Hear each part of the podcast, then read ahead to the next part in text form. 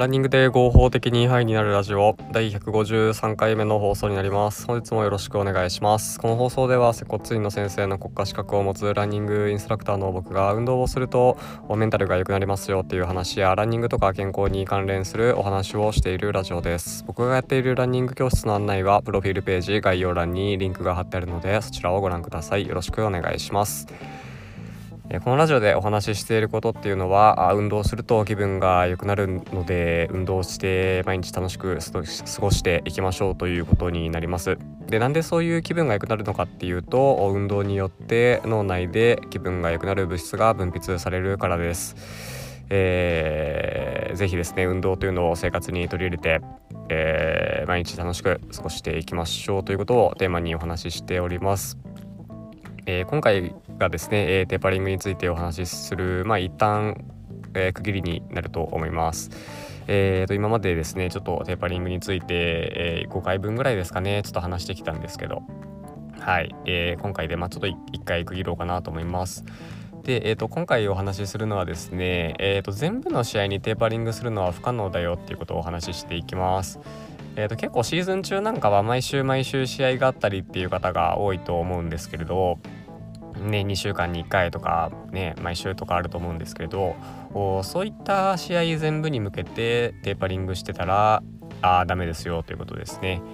えー、というのもテーパリングの期間でそもそも8日間から14日間かかるっていう話を前回したじゃないですか、えー、したんですよ。はい、だから、ね、1週間ごとに試合があったら毎週テーパリングですからね。毎週練習練習量を減らすってことになりますから。あそれだとこううんとトレーニングの効果が上がらないですよね、えー、筋力上がらないし持久力上がらないしっていうことで。あなので毎週テーパリング毎週練習量を落とすっていうことはあ不可能不可能というかそれやっちゃうとパフォーマンスが上がらないよっていうことですよね。えー、なので、えー、と目的に合わせて的にする試合に合わせてテーパリングするっていうのがあ大事になるので、えー、そこをちょっと気をつけていただくといいかなと思います。まあ、なので優先順位つけるってことですよね試合の中でも。こうなんて言うんですか上につながる大会にピークを合わせるとかあとはこうマラソンとかだとベストが出やすいコースってやっぱどうしてもあるんですけど、まあ、そういったコースにあそういったコースがああるレースのところにピークを合わせるっていうのが、まあ、一番いいんじゃないかなと思いますね。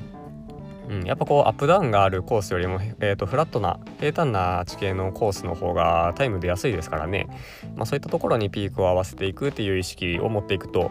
いいと思います。はい、なのであんまりねこう試合数が毎週毎週あって多いからっていうことで、えー、そういうのに毎回ピークを合わせようとすると結果的にパフォーマンス落ちちゃうのであんまり良くないよっていう話でした。はい。えーと